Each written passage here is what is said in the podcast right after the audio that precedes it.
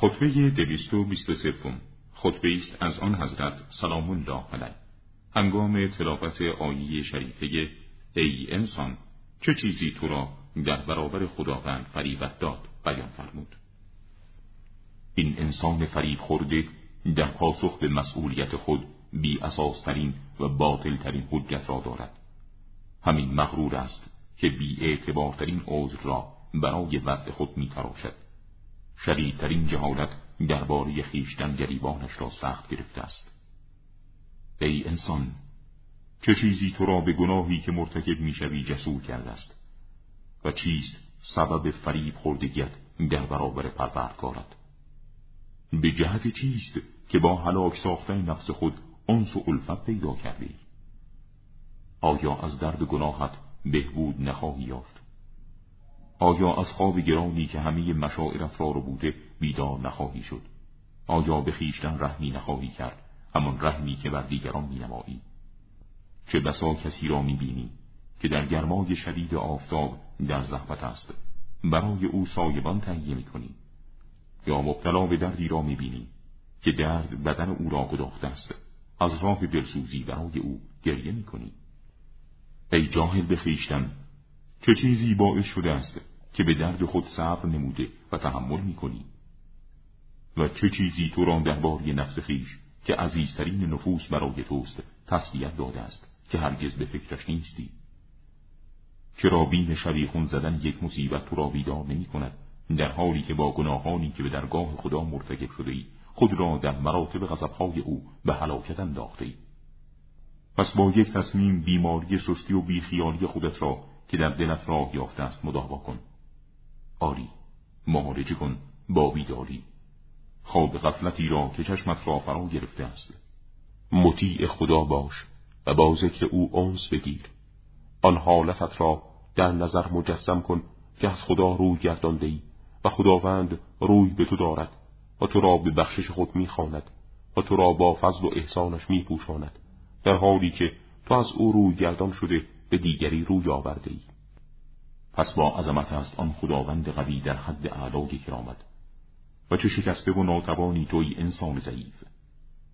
با این حال باعث جرأت تو بر معصیت آن خداوند بزرگ چیست؟ در حالی که تو در پناه پوشش او قرار گرفته و در عرصه وسیع فضیلتش در حرکت و گردش هستی. آن ذات اقدس با این حال نه از احسانش به تو جلوگیری کرده و نه پرده تو را دریده است. بلکه هرگز از لطف و عنایت او خالی نیستی. حتی یک چشم بر هم زدن.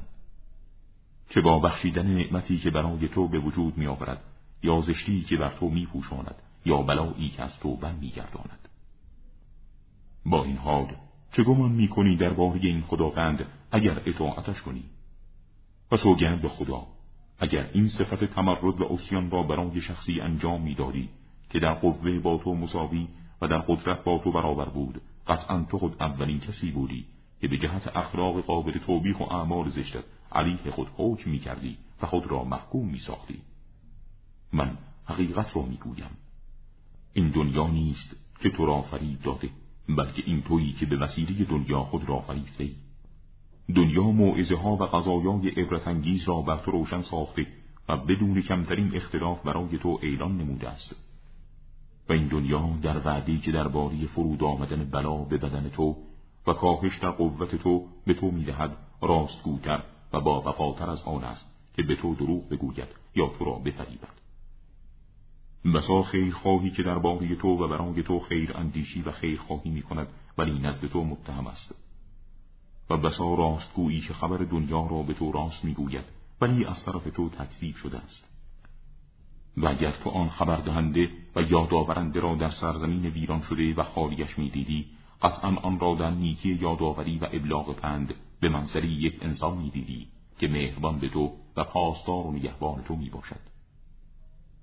چه خانه خوبی است این دنیا برای کسی که به خانه بودن آن خوشنود نباشد و چه محل خوبی است برای کسی که آن را برای خود محل وطن اتخاذ نکرده است یقینی است که سعادتمندان دنیا در ابدیت کسانی هستند که امروز از آن گریزانند.